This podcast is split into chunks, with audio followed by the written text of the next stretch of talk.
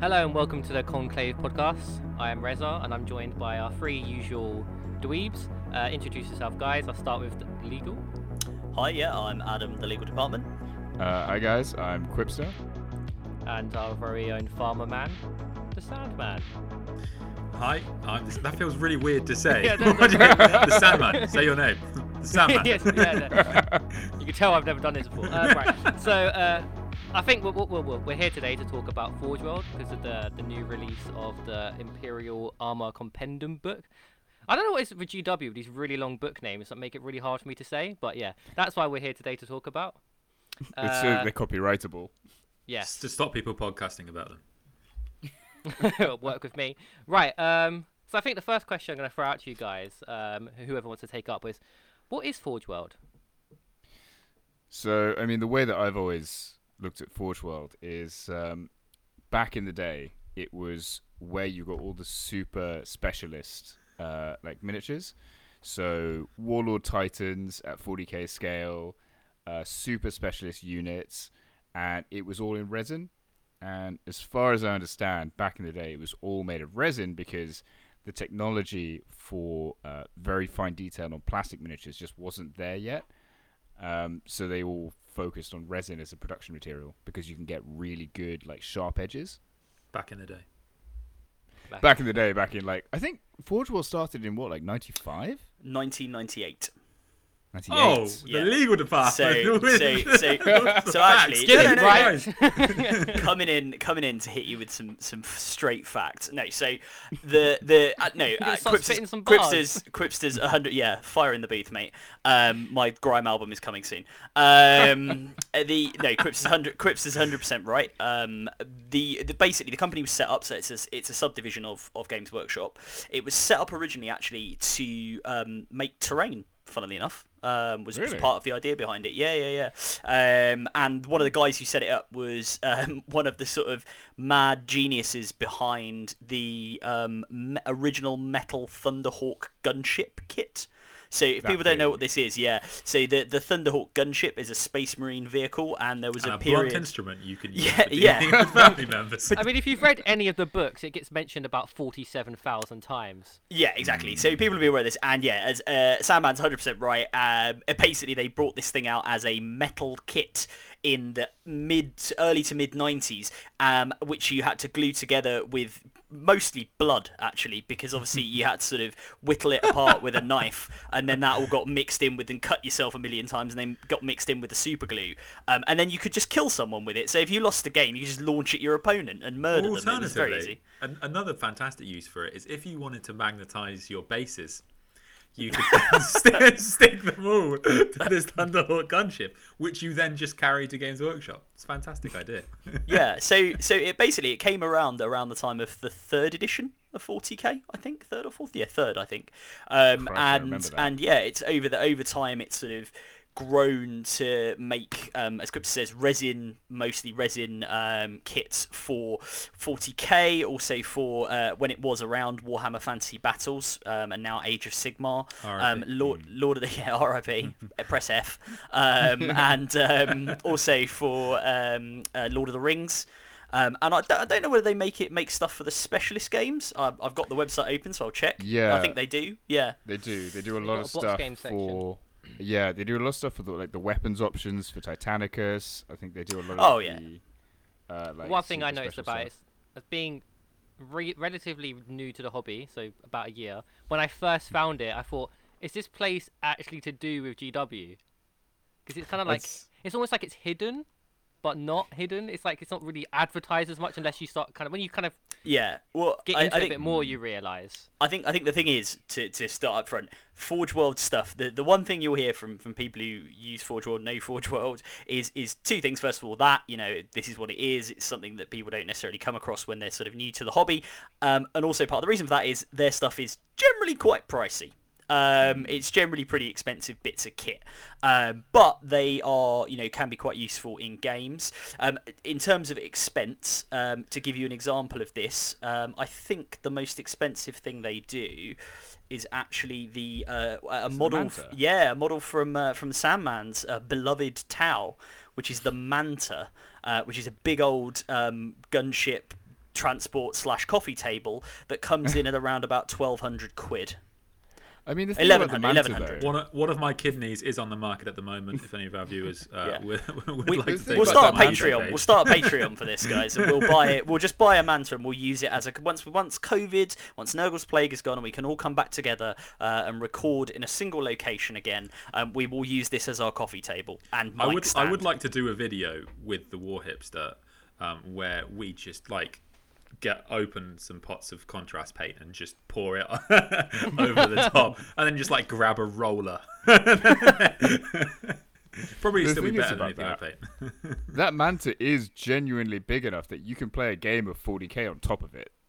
Well, like, I mean, you can't you can't really use it because it is bigger than the board. So if you turn up to your local games club with a manta, um, I mean, just don't, just don't. No, no, Are there proper, you can use it like, as the board. Are there rules for it? It's like it, you Yeah, can, yeah, it, yeah. There's rules. Yeah. There's rules Yeah. for it. Yeah, hundred It must I percent. think have- it comes in at 2,000 points, something like that. it takes Um, like, 20, like 45 minutes to shoot a Repulsor Executioner. I wonder how long you'd be shooting that thing for. Uh, well, yeah.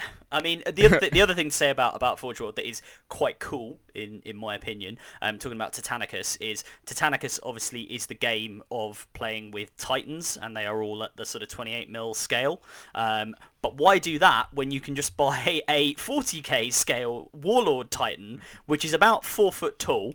Um, and uh, I mean, actually, uh, to be fair, I've said the Manta's most expensive thing. I would imagine once you price up all the bits, because you have to buy the arms and the torso and the legs separately. Once you price up one of those, it's probably more expensive. But yeah, go get yourself one of them. Turn up at your games club, have everyone hate you, and then defend yourself uh, from them by wielding the Titan as a weapon.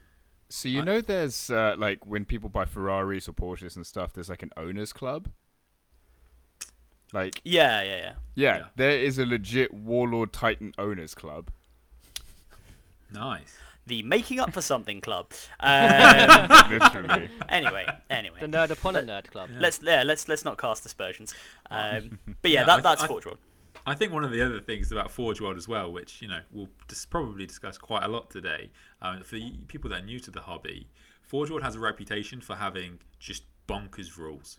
So, so the people that have written the this is actually a, a change we've seen now is that the, historically the people that wrote the rules for the Forge World um, units uh, weren't part of Games Workshop, so they could write whatever they wanted, and it, things got crazy for a long time. Um, and now, um, one of, this is one of the big changes we've had with Forge World is Games Workshop have gone no Forge World. Stop making everything three damage and hit on twos, um, and now they, they've taken the range, the reins. I mean, were. sort of one thing to talk about. I think it's been super interesting is the way the relationship between Games Workshop and uh, Forge World has like evolved over time.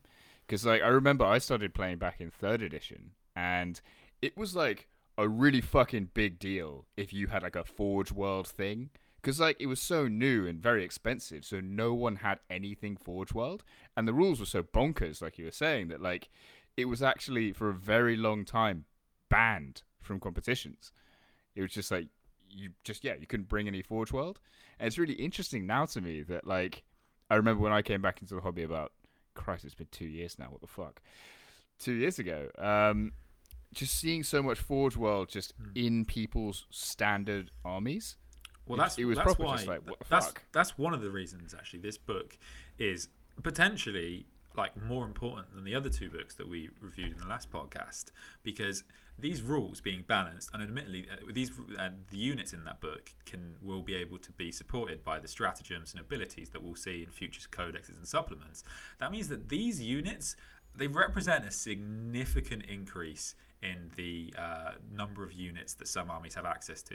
So, for, for particularly Custodes, particularly Tau, knights, this is a massive increase in the number of units that they can put in their army, and that's that's something to be really really excited about because obviously you know I'm sure as Alex will, will know in the Custodes groups, I'm sure it's you know it's always a bit like you, you'll finish your collection, and now you've got so many more places to go to if you've got a lot of money. But but Sandman, which book do you mean? Well, um, Uh, I mean the checks the internet Imperial Armor Compendium at forty pounds. Quantity one. No, I've gone too far. Um, yeah. So yeah, this is the book, and actually this is a, another kind of change. They, they used to have a. They used to be split. Now every this is something that's different about Forge World is every single faction has their uh, un, their Forge World units in one book. Um, So it, it- if you know, really really cool thing is if you play lots of armies, then Forge World's maybe not a bad place to go to because you don't need to buy another book. See, this is the thing as well. I remember back in the day. I'm pretty sure I've actually still got the very first Imperial Armor book, and it had some like crazy stuff in there. And it, one of the things I think a lot of people um, sort of look to Forge World for is the narrative stuff that they've done, because all of that early. Um, like Forge World, like all the Imperial Armor books, which had all the rules for all the uh, different miniatures they were coming out with, like the original Bane Blade, uh, like the salamander i think it's the command vehicle like all of that kind of stuff the narrative stuff that went with it in that book was of a quality that games workshop basically has never really matched in my opinion Well, that's a. Are you opinion. quite? Is that? Uh, that's uh, is a question too. Then are you? I don't know if you've seen much of the book. Are you a bit disappointed then that this book is much more streamlined? Uh, to a degree, I think. I mean, one of the big things about like Imperial Armor, for example, was the photography in it. Like, it was the photography in it was shot in such a way that some of the pictures I looked at and I was like, "Is that real? Is that like a tank? Is that is this just like a picture from World War Two that they've just like jazzed up a bit?" No, it's a miniature, and they put like static grass to make it look like it was it was real, and so that kind of flair and the narrative that goes with it, I think it does kind of lose something if to to make the book so streamlined and so about the rules, but they've only just re as far as I'm aware, they've only really just integrated a lot of this uh, systems from Games Workshop and Forge World, like the rules writing team, for example. So I get it. Um, and also, like a lot of the Forge World narrative stuff, I think they're just pouring all that energy into things like the Horus Heresy, for example, because they've got, I think, it, the red books or the black books. I think Red, the red ones, right? Yeah. The Yeah, and it's just like they the the campaign books that have all the different Horus Heresy units, and the lore in those is just outstanding. So is that why you own a Telemon? Because the lore around it's really good. Oh yeah, yes. Oh yeah. Perfect. Perfect. Call that. So Quipster. Quipster I, uh, I, takes I I himself own that. a- as a narrative player. Now, now, now, now non-Forge World and Custodes players, let me let me describe to you the three main dreadnoughts of the Custodes. So we have one with a sword and a spear. Awesome. Uh, sorry, sword and a shield. Awesome. We have one with a spear. Awesome. Quipster, what do you have? Sorry, mate. What, what have you got? I have the best one. I mean, to be fair, to be fair, in my defense, I bought it uh, when th- the reason I bought it was the same reason I got my first ever box of intercessors. Because actually, it was it was me, Adam, the legal department, and Sandman, and a few other people in our in our gaming group in London, and we had our first ever trip to uh, Warhammer World we made the pilgrimage. we made the pilgrimage. And so, like, literally, I didn't know this until I fucking rocked up. But they have a Forge World shop. And I was just like, place. oh my god, this Shock. is so dangerous. Yeah. And I, I walked in and I was just like, well, I kind of have to buy something since I'm here. So it's just like, well, what's okay? And this was a like a year and a half ago. So the Telemon was okay. Adam is just like mouthing at me bullshit. but it's true. It was like okay, But my- custodians yeah. weren't in that good good It must be said, some of the like that. That is a fantastic example. The Custodes dreadnoughts are uh, just incredible. So there's the what, I don't know. The Achilles is the one with the spear, which is just it just Hmm. I believe so. Cool. so. What's the one Uh, with the sword and oh, the shield yeah. called? Uh, the Galatus. The Galatus. Yeah, absolutely Isn't, incredible. isn't the sword a flamethrower as well? Yeah, it's got like a melter gun in it. Yeah, they're both like Custodes So weapons. Like cool. they can. Yeah, 'Cause they of can course shoot. it does. Really, It's like cool. a lightsaber. Yeah, I mean, to be fair, sort of like rules wise, the um, the spear one, I think that's the Achilles. Uh, it's now lost. It had an ability to do mortal wounds on the charge, which it's now lost, uh, which is kind of annoying. But with Custodes, annoyingly, most of the Custodes Codex is uh, in Forge World stuff. Basically, I read two thirds of whatever you can buy is is all Forge World. So you're kind of forced in that direction, and so. Uh, it just all just looks- trying to justify. I know. Oh, to be fair, well, it's true. I mean, we're, we're all No, giving you no. shit, but all the us, the other three of us, all own a Leviathan Dreadnought. So But- Yeah, and, and also, and also, and also, to be to be fair, I own both the Telemon for my Custodes and the Contemptor Galatus, which is the one with the spear that Sandman was talking But about. the so, thing is, you do forget we are much better at making fun of Quipster fundamentally. yeah, to be Yeah. I love when you I'm being I'm being a hypocrite. I'm being a Oh, hypocrite, yeah, and no, I'm yeah. fine with that. I, I, I, I, you know, I didn't invest in the Tau Sentry Towers or some random shit like you know. My Necron pylons for my narrative. Oh my god. Right, so I guess I, mean, I guess we can probably expand on this point. It's probably just go through what we do own from Forge World and what we kind of why we bought them. mm, that's a good uh, point. Do you guys want to start off with your Space Marine nonsense?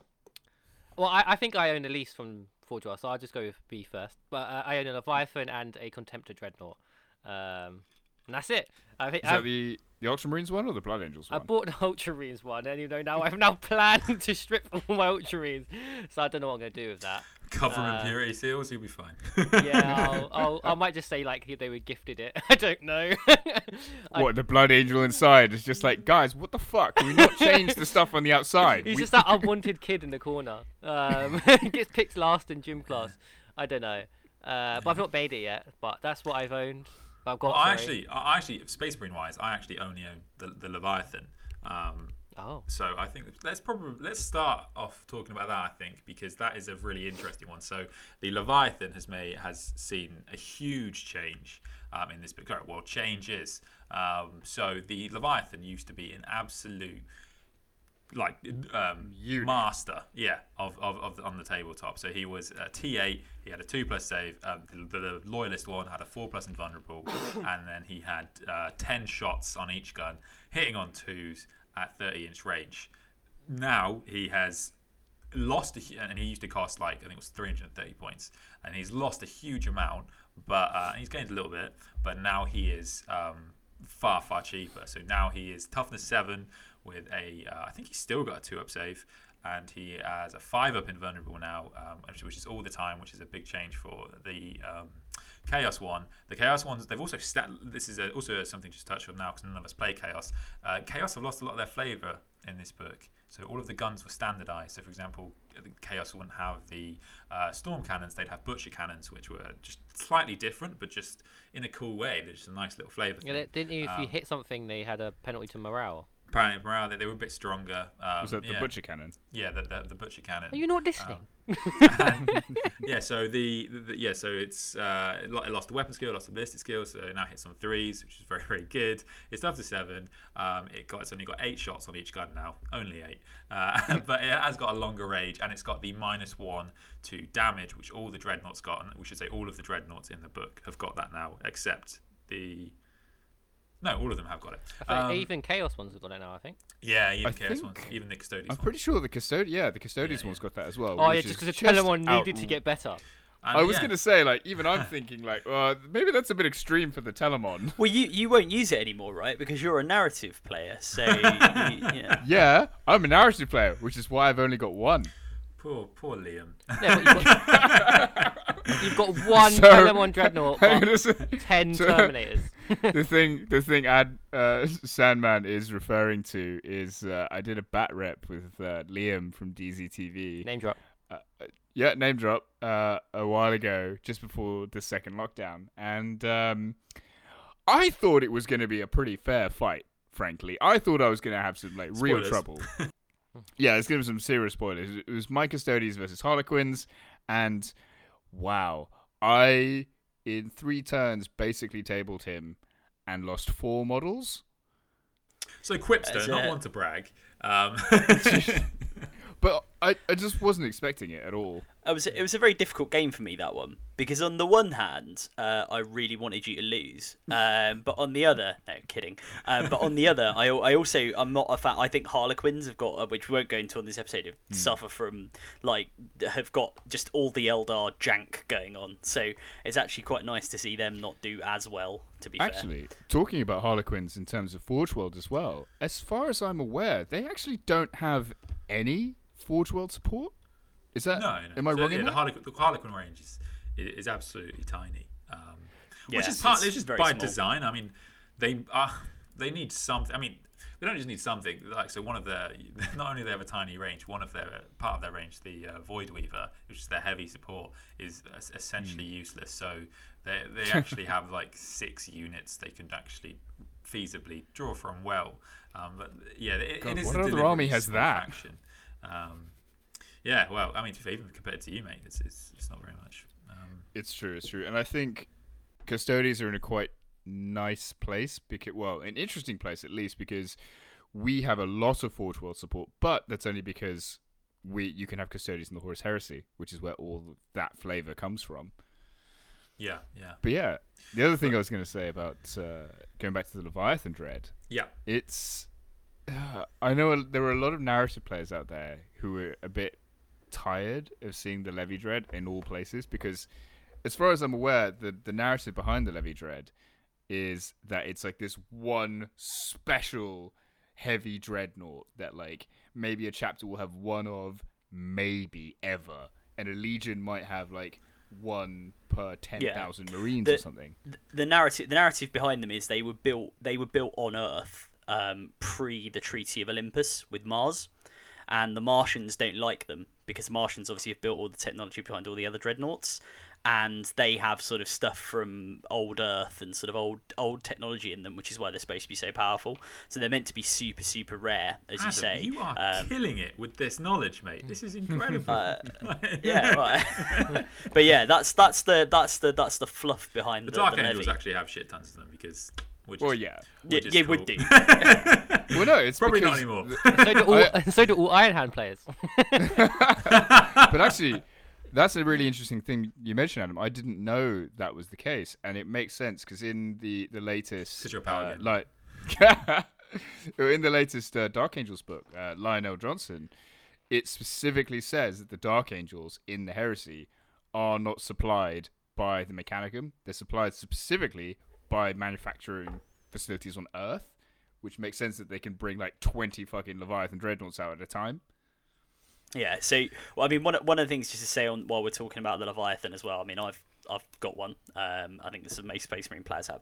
One of the reasons it became so notorious, and and uh, Rezza sort of alluded to it there with the Iron Hands, is there was a list towards the end of the last edition, um, run by a, a bunch of guys mainly based over in Florida called Brohammer, who are a sort of team of um, you know very good, very yeah, a team of pros. um, no, but a team of like very good players, and they came up with this list using the Iron Hand Space Marine chapter, which everyone nicknamed, unsurprisingly, the Broviathan list. And the way this basically worked was It's a, it's a you had contraction of um, Broham. Sorry, guys. Just to, you know, it's it, we we just needed that clarification there. Um, but it's uh, the way the way the list worked was um, the uh, Leviathan dreadnought.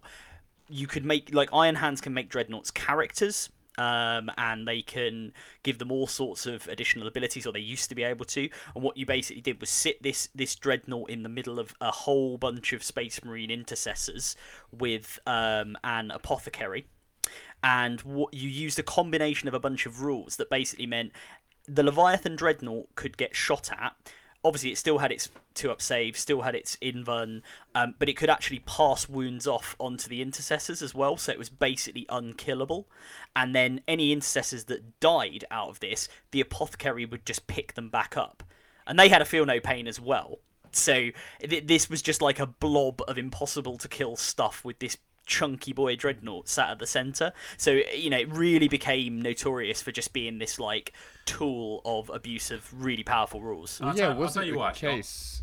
Oh, sorry. I was going to say, wasn't it the case that someone mathed it out, and uh, that list, the in that list, the Leviathan Dread, could take all of the firepower from a Warlord Titan and just survive. Well, I think- Yeah, I on- think- on the actually, I think yeah. to the thing about that is the reason it one of the reasons so good. So I think Richard Siegler said this. I think he actually didn't use that stratagem like more than like twice or something like that in the, in the whole tournament because you just don't need to Yeah. because no one's. You just didn't need shoot to, yeah. Um, I think Yeah. also, on, whilst we're on that, I want to talk about my first proper positive of this book from my point of view, which is that the Leviathan, in my opinion, got hit with a pretty reasonable nerf bat.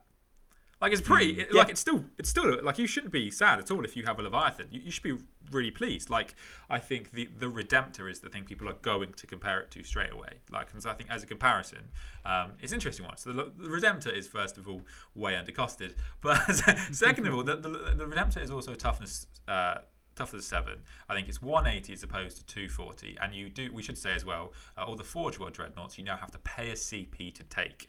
However, that sounds like a lot. If you took a Redemptor and there was a 1 CP strat at the start of the game, you give your Redemptor a 5 up invuln. You'd do it every time. You would never not do it. So that's the way I would look at it. So it's still really, really good. And at that point, what you're essentially doing is paying those extra 60 points for the better armor save and the um, seven, uh, sorry, and the um, better, better shots. Um, you do, however, lose the core keyword, w- which can be a big deal. But I think if you're looking to plug one dread into your army, um, I think the, the Leviathan is a fantastic choice. So the reason I think that's a real positive to circle back around is because GW have so often can be a bit overly zealous when they see things like the Leviathan do really well in tournaments. Um, like we've seen, like there's another example, poor poor Centurions. um, so so yeah, I think that's really. what are they good. now? so I think it's a really, really good thing that they're, they're looking at these models um, after they've hit them and actually making them still playable. Like they hit it with all these uh, nerfs, but then they reduce the points substantially to cover those those losses. So great mean, job, GW. Get you half glass Wh- full.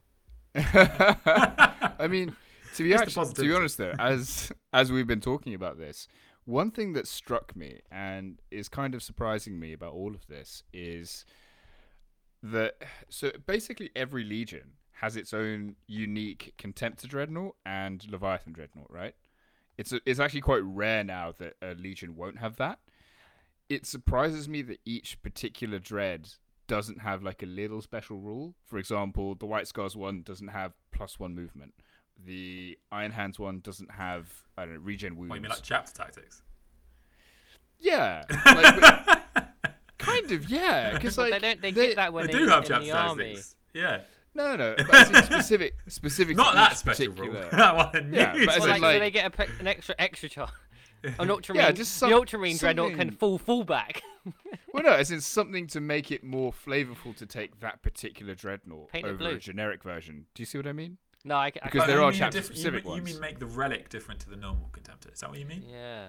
Yeah, yeah, exactly, you mean. that's- Oh, I what mean, I mean, yeah, I mean, you could do. because- That's, I mean, GW don't do that for many things though. That that would be Hmm. awesome, and I, I would love it if they did. just another like, 20 At that point, it's like Raven, Raven Guard veterans should be able to go invisible, and Ultramarine, you know, veterans should be able to combat squad into like units of one or something like crazy shit. Like, just do really cool things. They I should, mean, I'd they love should if be able to write a Custodians could do book during the game. But I, I love them, this you- kind of you- like you get a tax Well, reduction. the, the perfect example of those kinds of like little flavorful rules are these new. I think they're called Hounds of Morkai from uh, the Space Wolves. Mate, you're in the wrong podcast, mate. We already did. We did that last time. Do you even listen, listen to, to it? these. we, did, we did a whole thing. no, it's like yeah. it's like a, s- it's a unit that has it's a like a chapter specific version of a generic unit that has like a little flavorful thing that reminds you of their lore. I didn't know that. And in this case, Yeah, well, we- it's uh, we should like, discuss that, oh, anti-sizes. but I'm saying we should transpose that onto the Forge But Guard how many, stuff. how first founding chapters are, are, are still loyal? Someone just tell me quickly. Nine. We're gonna have nine different boxes of Reavers. I'm calling it now. or ten. that would actually, be 'cause you have funny. They just one. did that. Yeah. with, with nine nine contemptor dreadnoughts and nine leviathan dreadnoughts. Uh, yeah. Exactly. Yeah, So, no, have, I we, have we covered the? Well, I did think we've Space covered the Leviathan. Yeah, we did Yeah. Space Marines. Yeah. So circling back, I'll, So I'll, I'll carry on because I, I have Go on. more Forge World. So the only other, uh, yeah, I, I, there's no um, specific Forge World units for Gene Stealer Cult, although there are a lot of Tyranid units. Um, but the Tau have a whole bunch. As I mentioned earlier, it's actually it represents a pretty sizable increase.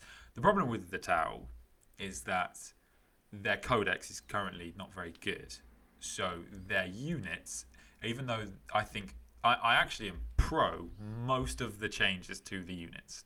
Um, but the problem with that is that then there- there's no support for them, so they don't they they're not enough on their own. So uh, Can I, ask, I can I ask you a question Yeah. before you go? So the the coolest you think I think on Forge World is the Ta'unar, which is oh, like that thing is that's massive. like it's like a walking fortress. Yeah, Well, it's a Titan equivalent, really, Yeah. isn't it? yeah. Yeah. If I win the lottery, I'm buying Ed one, just by the way. But uh, I've never wanted someone else to win the lottery before. Um, cool. Yeah, I mean, oh, the Ta'unar actually got a, uh pretty sizable change um, in this uh, in this book. So it's actually no longer a battle suit, which is a huge deal because it can no longer have drones intercept wounds for it. Um, which basically means it's like every other Titan, which is fine, except it's way more expensive than every other Titan. So it's yeah, it's probably not going to see too much play now. I hope I'm wrong about that, but uh, I, yeah, I think it's not that it uh, saw play to begin with. To be fair, well, it, it, it, it got like this was stupid because it, just, the points for it were misprinted in the index, and so people went, "Oh, like they literally like GW sold loads of them." People genuinely like people buy. It amazes me that people buy things because they can see the rules misprinted. It's fucking crazy. It's like, I mean, be a meta chaser, but like, like you have rent to pay. Don't be a moron. what's wrong with you? yeah, I mean, wasn't it? Well, and wasn't it? Wasn't it for like a period of about two weeks? Well, like yeah, where the I was- think it was less than that. yeah, maybe it was maybe it was like a week where the town and how much? It was like it was like under a thousand points, wasn't it, or something? Uh, Yeah. Think, It was I think like was super cheap. I think. Well, I think I, I can't remember exactly. I think they forgot to print. You know how they uh, in this book they made a lot of the weapons. Uh, sorry, in, in ninth edition, I should say, they've made a lot of the weapons free and just had the, the bulk, the cost of the unit complete. Uh, all- all- they, they basically forgot to put the points on for the weapons. I think is what it was. and the Um, weapons are pretty big. yeah. I mean, I mean, this this thing looks like uh, everybody's anime dream battlesuit thing. It's got like three guns, three huge cannons on the back of its shoulders. It's just ludicrous. It looks very the only cool. thing it's missing is a laser sword. yeah, So yeah. I, yeah, I, I have, I do, however, I don't have all of them, unfortunately. Well, I do have, I have two of the coolest Tau unit, which I think uh, deserves a bit of a talk about, which is the Y'vahra. Now, the reason, I, the reason I love the Y'vahra, they- they've never been particularly great because of the fact that they're just, they've always been incredibly expensive. So they, I, even though it's the old rules, they're so. This is a great example of how the Forge World units had absolutely crazy rules. So the the Tau Flamer on the Y'vahra was three d6 shots. Um, you'd always take the ATS, so then it would be uh, minus three, and it would be as uh, flat three damage on a strength six. And It's like a so- plasma flamer. yeah, so it was uh, so that would that will kill pretty much anything because you could also reroll wounds with the commander. However, it, it was 400 points, and that flamer is uh, eight inch range. So it, most of the time, it's going to die before it kills anything. But it, it was yeah, so it was a. It, this is a great example of where they um, again. This is another real positive of this book.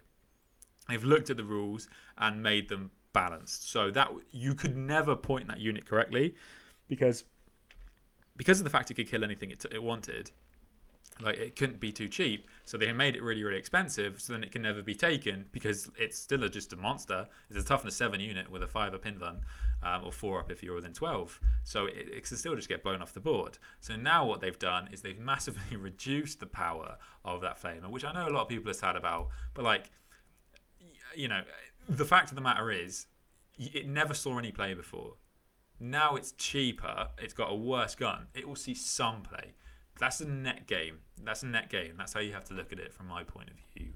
And I think also, um, yes, GW might have got some of the points a bit wrong in this book. I think that's fair, but you know that can be adjusted. You know that's not that's that's not too long. When they get the profiles wrong, that means that it won't see much play for this whole edition. So I know it's I know it's a bit of a tough pill to swallow. We're not going to see the Tau book for a little while probably. So you know the difference, the, the amount of time those units will be play not be playable, it's not going to be too long. And there's COVID anyway. Um, I, I, let's also I think let's touch on some of the Tau because the, the Tau did see some rough changes also. So um, Did they like get any Forge World Kroot models? Just out of no, so all of the Forge World Kroot models are, are legends now. So they used to have Ah, okay. Knarloc Riders and they used to have the Greater Knarloc, um, wh- which were really, really cool units. Uh, and I, really popular. Um, I mean, maybe they didn't, didn't sell that many. That That's fair reason to not make them anymore. Um, but Or Yeah. alternatively, the way of looking at it is maybe they're retiring a lot of stuff because plastic versions are coming soon. Maybe, I mean, you know, n- nothing's ever out of the picture with GW. You know, it could, yeah, absolutely could be in the works. Um, no. I'm being very half glass full here. yeah, I mean, yeah. We got to Why is everyone being so positive today? What the fuck? Yeah, you're- I mean, that's just pretending the glass is full when it isn't, Alex. Um, but uh, yeah, so I mean, yeah, you- and for, yeah, the, that, that is a real shame that you can't take them anymore. Um, and uh, the uh, let's uh, have a think. Sorry, yeah. So the other big change is, is the planes. So the planes used to all hit on twos, which was admittedly a bit silly, but now they hit on fours, and they're still very very expensive for units like that are just toughness seven like they're gonna die. They're just gonna die. They're gonna die so quickly. And the before it was the case that you could put a tiger shark shark on the table, and if you got turn one, it would kill enough that it earned its points back. Now it won't. It can't even do that. So it, it's never going to earn its points back on the table, which is a problem. yeah, but again, that, that's probably a points thing. So um, one of the things that GW I think have gotten better at is reducing the output of units that aren't that tough. The reason that matters is because, as I talked about with the Y'vahra, you can never get those points right if, if you don't do that. It's just so hard to do so. Unless you have like some really cool delivery systems or something like that, then it becomes really, really hard. So I think. Uh, and uh, again, like you know, not to be too you know glass half full kind of guy, but I think these in the long run will be really, really positive, and they have made the units better. Um, also, Tetras got better. The Y'vahra is better there's a bunch of units that are better. Um, so yeah. So I, the I thing. Sorry, yeah. I, I was just going to add to that, like on a slightly unrelated note, I'm looking through the Forge World entry for all the Tau stuff now, and yeah. you guys get the coolest names for stuff ever. Like the Ta'unar is called Supremacy Armor. That's cool, man.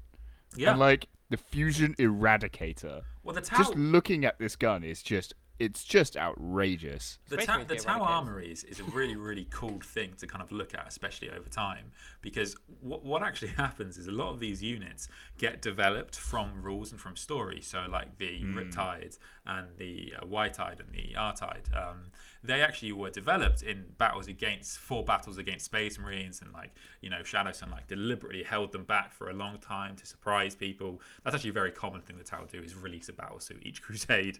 Um, and, and but the reason it's really fun to be a Tau player is because, and there's a bunch of uh, rules like this where the, each edition the Tau Armory has changed ever so. Uh, sorry, the Tau Armory changes ever so slightly, and so yeah, it upgrades incrementally. Yeah, exactly. So There's... for for example, with like cyclic ion blasters, you they were once just like you could have one in your army, you know, because they were this mm. they were this incredibly rare weaponry, and so like one of the big it was um, a prototype, wasn't it? Yeah, one of the big prototypes. And uh, O'Vesa, who's one of uh, the, uh, the, the eight, um, develops a lot of the weaponry for uh, the Tau ultimately end up using.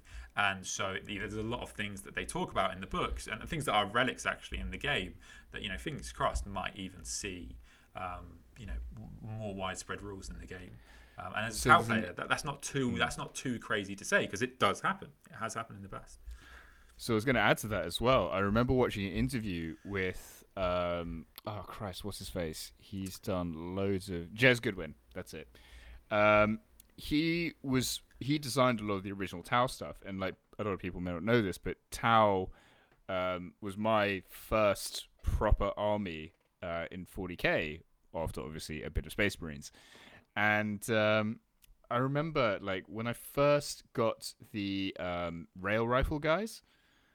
Do you, it was like in a broadside. No, no, with the with the rail rifles. Broad, uh, Pathfinders. Uh, Pathfinders. Oh. Pathfinders. Exactly. I had the original uh, blister pack of metal miniatures for those with the super long, stupid-looking helmets. Yeah, yeah. Um, and it was interesting because I remember watching an interview with him. Originally, it was a special, a special issue item, so you could have like one in the whole army, maybe two in a, a squad, and one squad of, would have it in the whole army.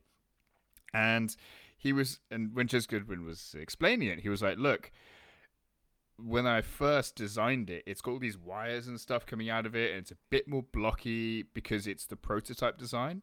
But when it moved on to the plastic kits, it was more refined, it had less wires, it looked a bit more rugged, and you could take them in every single squad. So the, the design philosophy has always reflected as well the idea that you've got these incremental changes and prototypes and new developments of stuff, which I think narratively is super interesting because it puts the Tau in like a super different place compared to almost every other faction. Well, they the young upstart race, right? Oh, empire. Yeah, literally. And it's interesting that even in like the design philosophy of individual weapons, you see that like being being yeah, put out there. That's pretty cool. Yeah, I just thought it was super like a cool That, yeah, that that, uh, that covers me for uh, my affordable stuff. I don't have too much actually.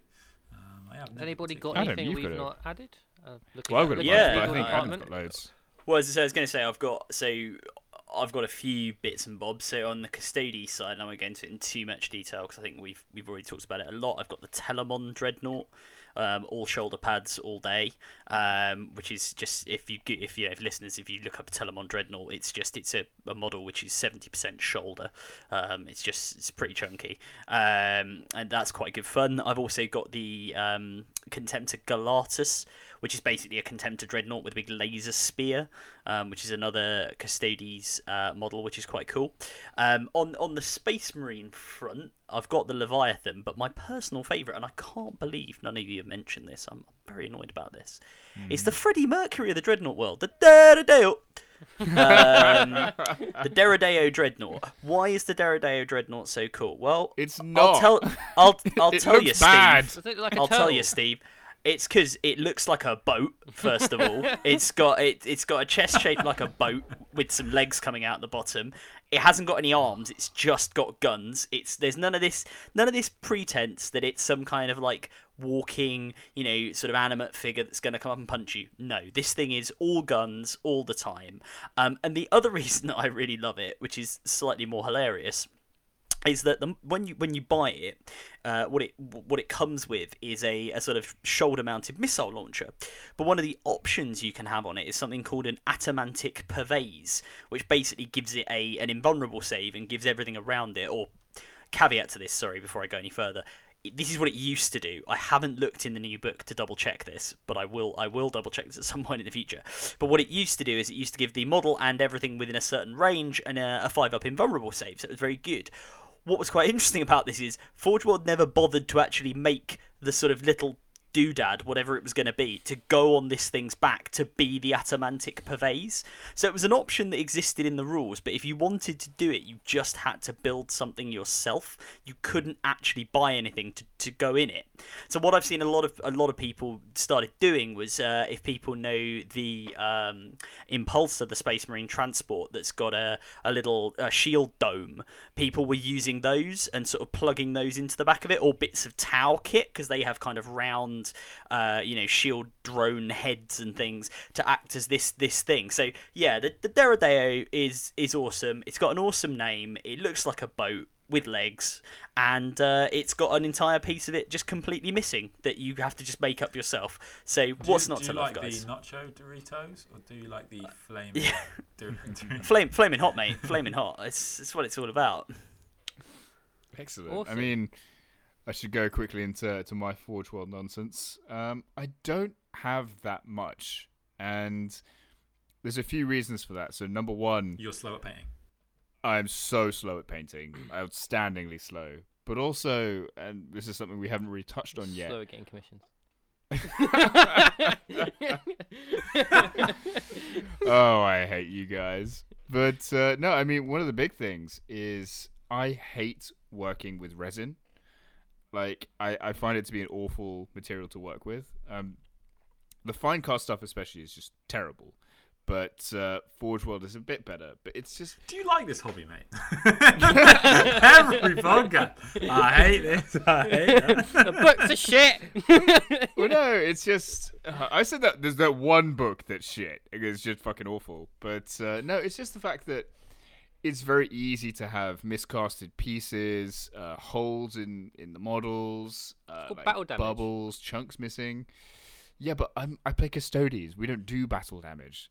That's not oh, it's because you don't leave the palace. Sorry. It, it is it is worth complaining about, and, and quite frankly, I'm actually going to back Alex up on this for one for one reason. I'm going to lead on. So no. people should raise with GW that resin is bad. So I've had two. I, I don't have a lot of resin, as I say, and uh, my experience have been awful. awful. So my commander Farsight was missing a chunk of his leg, and my Leviathan was missing a chunk of his torso. Um, now I haven't actually done this. However, I will say GW are apparently very good at sorting these things out if you do raise them. However, it is worth raising things with GW now if you don't like the plastic, if you don't like the resin and you want the plastic kits, because GW have shown they do respond. So sorry, Alex, I will let you get back to this, but I have to bring this up because it's really big. So the internet won its first battle this week. So one of the things that happened in the Forge World book is they didn't they didn't allow uh, that they didn't put the classic Chaos Space Marine units, the the Leviathan, the Dreadia, all of these specific Chaos Space Marine stuff under the Thousand Suns and under the de- under the Death Guard rules. Adam, I don't know if you saw this. And uh, Well, No, no, I didn't, And and, I'm, I'm, I was, I was going to make a comment on this, so I'm now really interested. and, and so lots of people were like, well, this is a bit annoying. It looks like you can't take it. This is obviously a problem. GW went, no, it's not. Uh, You know, sorry, it's just obviously an error. And GW went, no, it's not an error because they wrote in the Legends rules, if you want to take a Death Guard uh, cont- Contemptor Dreadnought, you are welcome to do so in a Legends army. They did that, and obviously, and this is not this is not a joke, right? Okay, as, as funny as we like to say about, and as many jokes as we should make about nerds getting angry, and you should never be rude to any employee of GW ever it is not okay if someone's like, oh, but uh, dear GW, I, I have spent hundreds of pounds on these models and now you've said I can't use them. That's genuinely something you should flag.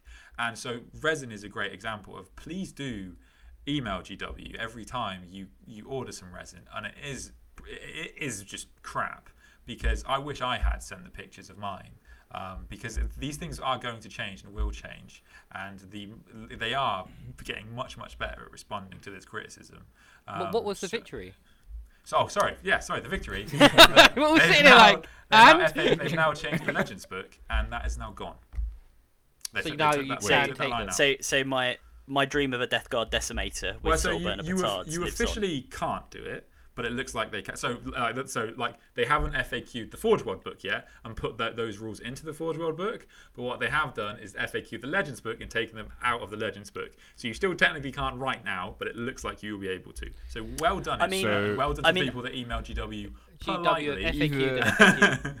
Yeah, So I think I think the thing I think the thing to sorry just just to say I uh, I completely agree with what Sandman says there and and GW do listen. I know we get on our high horse about you know oh you're just you're just shill for the corporations right, but to be fair they We are. they are they are well you are mate um, no they are they are more respons i think they are more responsive now than they've ever been so it is worth Yeah. putting that and they've always been good at sorting out little customer service issues but these bigger ones they do listen where i think the the, the complaints about the death guard stuff and i don't just say as a death guard player uh, and thousand Sons as well are right is because when you have in production models that are still in existence that get moved to legends and you're told hey if you play regular chaos space marines you can use these but for reasons because you play this particular legion for which we have put out other books um, you can't. That does seem ridiculous. Where I will say to draw the line, if we are going to talk about people complaining about, you know, stuff, one of the things I did see, and I'm sure we'll get onto it in more detail later, was um, one of the things that this book uh, the Imperial Armor Compendium contains, as well as obviously the sort of models we're talking about, is um, certain unique rule sets for um, certain Space Marine chapters, and also in the, what I'm about to talk about is an Imperial Guard regiment called the Death Corps of Krieg. And uh, yeah, Cri- Crips is laughing at this because he knows what I'm about to say. The Death Corps of Krieg are um, are very popular, or they have been very popular historically, and most of their stuff, pretty much all their stuff, came from Forge World. And they announced, as when they announced this new book, that they were going to basically update them.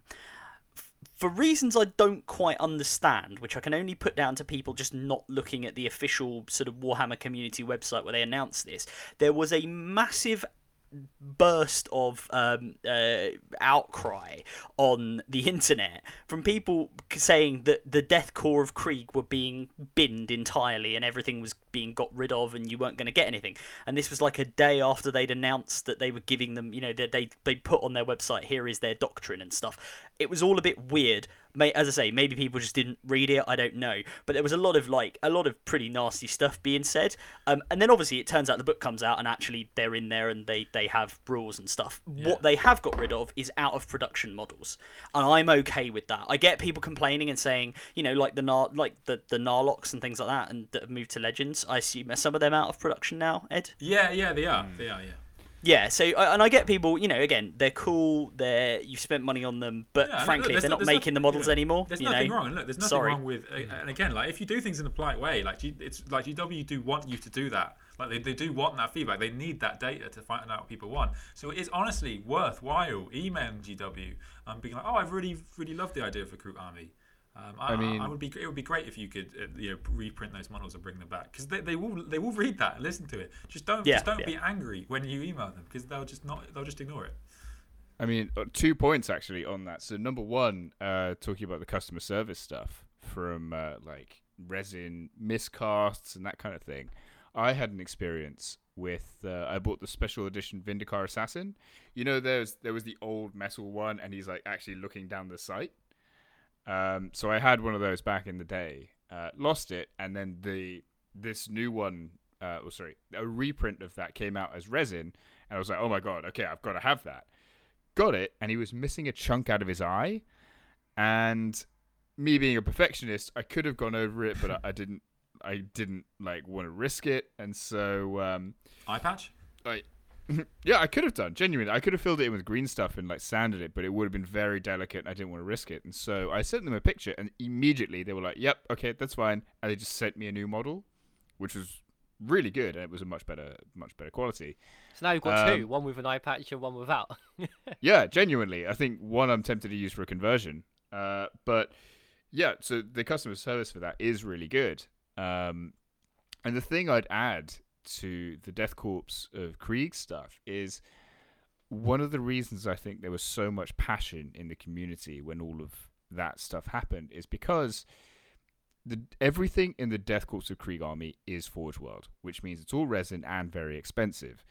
Uh, to work with resin requires more skill, time, effort, and dedication, and the monetary outlay to have a Krieg army is actually way higher than it is to have a plastic uh, Catachan army, for example.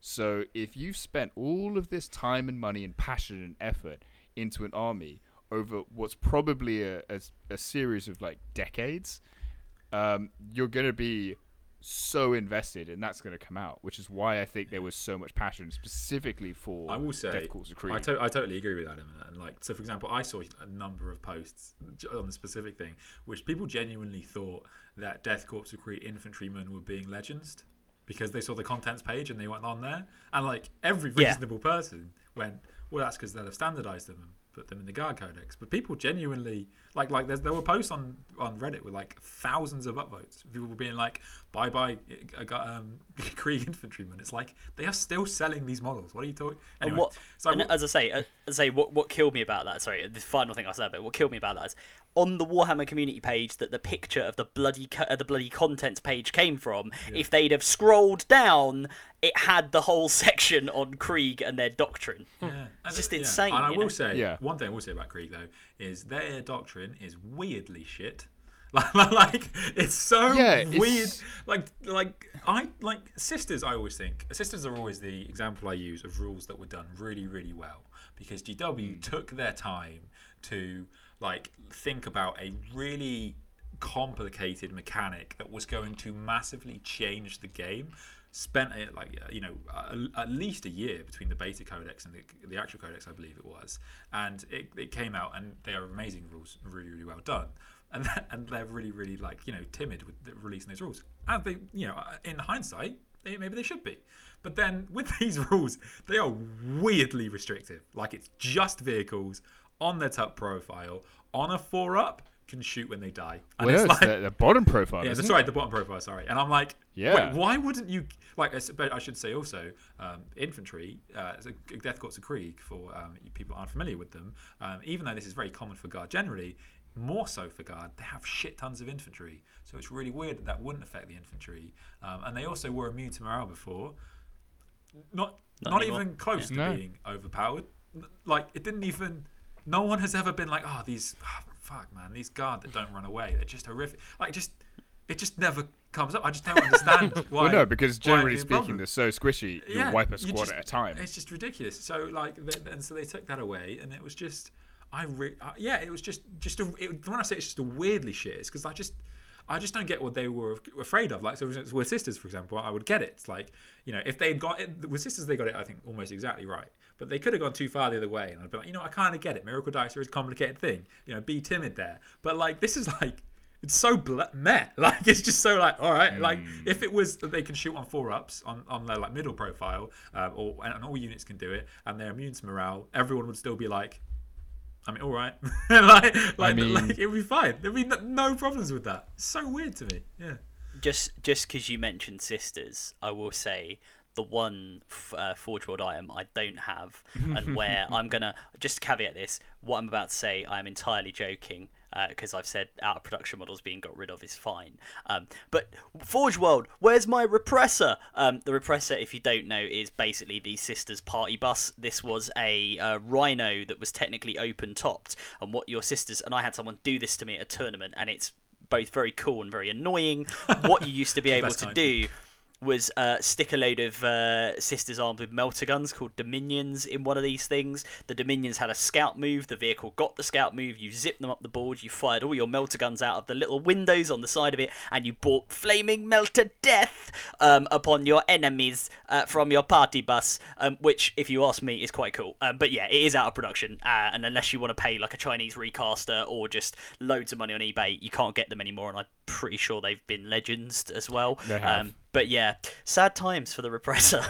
I saw a lot game of drama well. on the uh, yeah. I saw a lot of drama on the uh, the sisters uh, pages on Facebook. Everyone just being like, "Oh my god, this is the worst thing yeah, ever." that, that that was our that was our Death Corps of Krieg, our moment of, Yeah. of unreasonable nerd rage. Um, Right. So the, It was the very question funny. I would like to. Yeah, I, oh, I will also Ed's say, something to add. and to be fair to GW, um, I do absolutely stand by GW's right to listen to the Nerd Rage and go, no, shut the fuck up. Fuck off. so, like, uh, yeah, to- totally understand. But like, and I, I genuinely, you know, not I Actually, won't, I won't mention you- anymore. But I will say, GW do like the feedback when it's kind and positive. Like, it is good for the game. So, uh, you know, do give it if you if you have got comments on any of the uh, books that have come out so far, because they will listen. GW, if you'd like to start sending us uh, codices before they come out to have a look at, is we're being so nice about Just you. saying. Just if anyone's listening, just you know, that's Just saying, fine. We're the happy town with that. would look great in black, and that is my colour scheme. So, uh, Uh, yeah, so Amazing. uh, uh, one, one thing I want to ask everybody is just a quick fire kind of like round. If you could add anything from Forge World to your army right now, what would you buy? Quipster. Oh, oh god. Uh, t- I mean, my immediate response is going to be second Telemon, but uh, Okay, quick fire round. no. uh, uh, fuck the. Uh, oh no, actually, I know exactly what what I want. I want the. Just very um, quick, guys. I'm sorry. I'm a slow person. Okay, leave me alone. The. Um, do we have to pay with it with that? Do we have to pay for it with our money? no, no. Okay, you get one thing for free. Go. Quipster. Oh, Warlord Titan. I, I, I kind of knew that was going to come from someone. Uh, Of Sandman. course. I'd like a, I'd like a, I'd like a hundred more wishes, please. Dickhead. Um, I, I think um, I actually am going to buy some Death Corps of Krieg because, um, and people might not know this. Um, de- the G's to the Cult uh, rule is, is actually just uh, you must just have the uh, regimental. Uh, you, you just have to change the regiment for Brood Brothers, and they are just a regiment, so you can actually take um, Death Corps of Krieg stuff um, as, Brood- as Genestealer Cults now, which is really really cool. I think actually I think technically before, but it just didn't come up very much. So I will be getting some Death Corps of Krieg stuff. Um, I'll probably just start with a single infantry squad, but they have so many amazing unique like units. Like I love the guys on horses, and I am on a farm, so. Oh, that's Ah, cool. that's good, yeah. I like that. Okay. As soon as I asked that question, I'd like to point out that the legal department was looking at his shelves.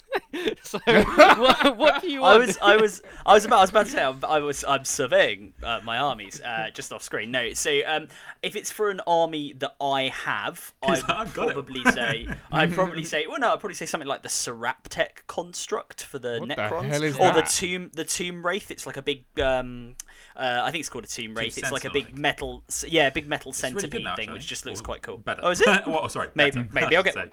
Um, but what I was going to say, it's an army I don't actually have, and it would probably, it would certainly fit better into Sandman's armies. But I just think it has an absolutely brilliant name. Is the Barbed Hierodule from uh, from the Tyranid range, um, or the Scythed Hierodule, depending on what takes your fancy. Which is like a big. Um, Tyranid kind of bio Titan thing, and it just looks awesome, and it sprays acid everywhere. I ah! will, I will actually say comment on that actually brief briefly.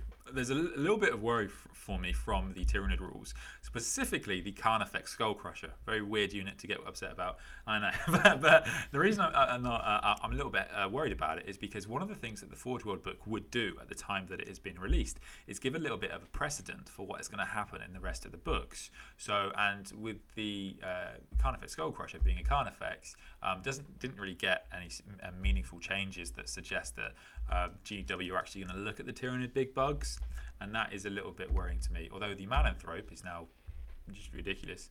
Um, so you know, yeah, it's interesting. But as an example, there are things that are precedents for things changing. Um, the Tau have now got a four plus ballistic skill, where a lot of people were anticipating it to threes, and the um, Orks. Um, they're, they're, uh, the Hit on Ork- twos. no, well, they, uh, they their bike's got. Uh, it looks like they're going to get extra toughness or something like that because their uh, Big Mek on bike. Uh, oh no, it's a Big Mek on bike or Warboss on bike um, is now back and better than ever. He's now an absolute Yeah, tank. Warboss. Warboss on bike. So he, uh, yeah. So th- there's some interesting precedents set. So it's it's always it's, it's worth looking at those rules if you want to try and guess what's going to be in your codex. And again, like if you don't like to speculate about what's coming in 40k. Um, pick up a different hobby because it's my favorite. Awesome. So something else I want to touch on uh, while while I've got you guys is that we we kind of touched on like the Death Korps of Krieg having uh, some Forge World rules, uh, but there's also some Space Marine chapters that have some specific Forge World rules as well, and uh, support. So I kind of want to expand on those, especially around the law, because there's nothing better than listening to you three ramble on about the law. So um, uh, let's go with the Sandman first. Can you tell me a little bit about what I'm alluding to? Let's start with the Dawn of War fan. So go go ahead with that. So I mean, that yeah, Oh, they're definitely yes. the ones I know. I know best. Um, I don't know if anybody here does a fantastic impression of Gabriel Angelos. I think we're Legal. Brothers. Legal department. I'm Space looking at you. But yeah, he has a very just. He's just got such a space marine voice um, in those games, and uh, he, yeah, the, the model is actually really, really good. And the Blood Ravens are a really, really popular chapter because of that fact. And so, because they were so popular in the Lord of War games, they got um, Gabriel Angelos as a model, and they actually got uh, rules in 8th edition in the White Dwarf, and they are really, really unique as a chapter. So, they are popular for. Uh, there's, there's kind of. There's a bunch of things about them. So, one, um, like uh, yeah, as a Dark Angels tra- uh, player, maybe I relate to, relate, um, relate to this. Uh, there was a bunch of heresy um, to do with their uh, people in their chapter, and Gabriel Angelos, uh, became chapter master in the books by um, killing. Well, I mean, how how much spoiler territory do we want to get, do we, we want to get into about their games, origins? These games stuff? came, came out in like These games came out when I was probably single figure age, so it's been Yeah. out a while. so, uh, so yeah, So, I, mean, I, I don't feel bad at all about this. But yeah, so yeah, there's there, you know Gabriel Angelos kind of defeated a removed a bunch of he- heresy from the uh, chapter uh, um, and then rose to chapter master. They're also very very famous for stealing things from other chapters. So if you have a look at their relics and if you re- uh, look at their lore, they have a bunch of like crazy shit. So they have like uh, things from the Ultramarines. I believe they even have. I can't remember exactly what it is. They have some custodian relic. Um, So I can I can tell you. Oh, where I that love them even from. more. yeah, yeah, yeah. It's great. They, So, they, the they, are, they are madmen. like, Where that uh, where that specific thing comes from that they just nick stuff from other chapters comes from the gameplay mechanics of uh, the second Dawn of War game. So basically, what would happen is you'd roam around the map, and your characters could pick up special issue items, and it was always like, oh, this flamer it was like from the Ultramarines and was carried by this champion, or this is from the Dark Angels chapter, and everyone's like, why are they just run, running around stealing all this shit from other chapters? and so that's, This That's that's where Guilliman's that, leaf blower. well, that's actually Yeah, literally. They actually it reflected was that. stuff like you that. took Guilliman's pen. They, Yeah. they, they actually reflected that in their, their rules and their relics because they they were just like relics of like you know crazy random foundings. Uh, the other thing that's re- actually There's the one oh, thing, go the other thing that's really, really unique about them is they have a uh, their gene seed um, supposedly bonds or works better with psykers. They have a really high number of psykers in their in their uh, chapter, and they actually have a rank. Um, called I think it's called like Captain Librarian, something like that. Um, and I believe you could actually, I think there was a stratagem. In fact, I think there might even still be legal rules. Um, so yeah, y- y- there's a stratagem that allows you to make a librarian reroll ones or something like that. It's uh, it's so really really cool. There's And there's a very specific reason for that, and this Well- is a spoiler. So if you're listening and you don't want to have a spoiler for this 15-year-old game. Just say it. Um, basically, the whole point of the Blood Ravens and the reason, for example, that their show, their uh, sigil is uh, this raven and their armor is red, is because they are the descendants of loyalist Thousand Sons. Well, I don't think that's been confirmed. Has that been confirmed? that- No, that no, was it's, it's severe as far as I'm aware, it has been confirmed. No, I Because don't think. I- I don't- I don't I don't think think it it not because I actually think the there's law. been I'm pretty sure it has been. No, it is- it- it- Quipster. It is, Hang is on. certainly the. Hang on. There's I actually there's- of the Forge World chapters. It's worth mentioning. I can't believe Quipster thinks. I don't believe Quipster thinks that's like a spoiler. Like nobody knows. I'm pretty sure that's canon. But in So, the in the Forge World book, it says you should play him as Ultramarines, and that's got some uproar. So yeah, well, so this is the this is so the rules are a bit funny about that. So um, there's actually, I will say, there are three of the chapters that are rumored to be from uh, Traitor Gene Seed in the Forge World book. So the Minotaurs and the Carcharodons also. So the uh, the they actually have now suggested chapter tactics, um, which is a which is interesting. A because they like with the everybody believes they're from the Thousand Sons, so you should be able to just pitch, choose whoever you want. Um, that's what people think you should be able to do, but you actually can do that because it's just suggested. So it's kind of just meaningless suggestions. Yeah, I don't know why they did that. I think they should have Uh, just left it. it- Yeah, it's actually just more fun to be able to just pick whatever you want because you know no one wants to be stuck with an army. Because there are like yeah. specific successor traits in the book which do help your army with psykers, which if you could really build Yeah. a really fluffy. Because I think somewhere in the games they mentioned that one of the chapter masters actually was a librarian back in like the history of the chapter. Yeah, well, they do, yeah they, they do actually they they they they did have a chapter tactic in eighth edition, and it did I think it allowed you to reroll ones for psychic tests. Yeah, so that- yeah, they've, they've actually Anyway, as Quips was is staring at the internet trying to prove he's right. Um, God, I'm not doing that. What are you talking There is, about? there is, I, I I will say to back Quips up, there is a passage as well. I can't remember what book it's from, where there, there is like a thousand sun sorcerer, and he does talk about like the lost um, sons of the Raven or something like that. So it is, it is highly. I think it's um, very very speculative. hi- hi- yeah, hi- Yeah. highly uh, nodded. But to, I, I think what we'll do like now to um, dwarf time, cheer time. to cheer Quipster up, we can talk about um, the Minotaurs because they featured Yep. in uh, probably my one of my favorite 40k books. Not the favorite because obviously that's Dante, but um, it's uh, the second favorite book probably where they were quite heavily featured. Not a spoiler, uh, if it's a spoiler, sorry. Uh, Quipster, you can go ahead of this one, and then Le- uh, Legal seemed quite excited by the mention of the Minotaurs. Yeah, so the Minotaurs are a super interesting chapter because they have this cult following. Uh, I've, and I've actually seen them quite a lot on the table. I mean, I don't know about you guys, but I've only ever seen one Blood Ravens army, and that's Mikey from Hellstorm. Name I've seen. uh oh wow okay I didn't know that Adam. Um, but yeah, I've only I've seen very few Minotaurs. Uh, sorry, uh, Blood Ravens armies out there, but quite a few um, Minotaurs armies. And I think number one, a big reason for that is because it's a metallic sort of brass kind of scheme, so it's quite easy to pull off. Um, and yeah, there's a lot of interesting uh, fluff around the chapter because they're supposedly like a chapter that kills other chapters of Space Marines. So they don't have uh, a lot of uh, of the chapter limitations that, um, or numbers, for example, that other chapters have. I don't know, Adam, if you want to expand on that at all. Yeah, so um, the the Carcara, sorry, Carcaradas, the Minotaurs, um, are basically they operate as slightly bigger, and they're basically known for, for, for two things really, um, which I'll summarise as they are quite mysterious. Um, not much is known about them across the Imperium. No one really knows who's they're ta- who they're taking orders from, although it's rumored to be the High Lords of Terra. So they're they're a, a chapter which answers directly to um, the a group the group of basically civ- not civilians but the group of regular humans that sort of run the Imperium uh, while um, Big Daddy Emperor is sitting on his throne. Um, and two, um, th- they are being blunt about it, um, massive dickheads, um, and they have a, they yeah they have a habit of um, smashing everything to pieces, including loyalists, heretics. They they just enjoy violence. So they they come from the cursed founding, which was like the the 21st founding of chapters or something. That's that's like where they're they're supposed to come from. But again, why they're mysterious is there was a chapter created then called the Minotaurs, but no one knows if that's the same Minotaurs that still exist today. One of the other things that's interesting about them is their chapter master, who's a guy called Asterion Moloch, which is quite a cool name.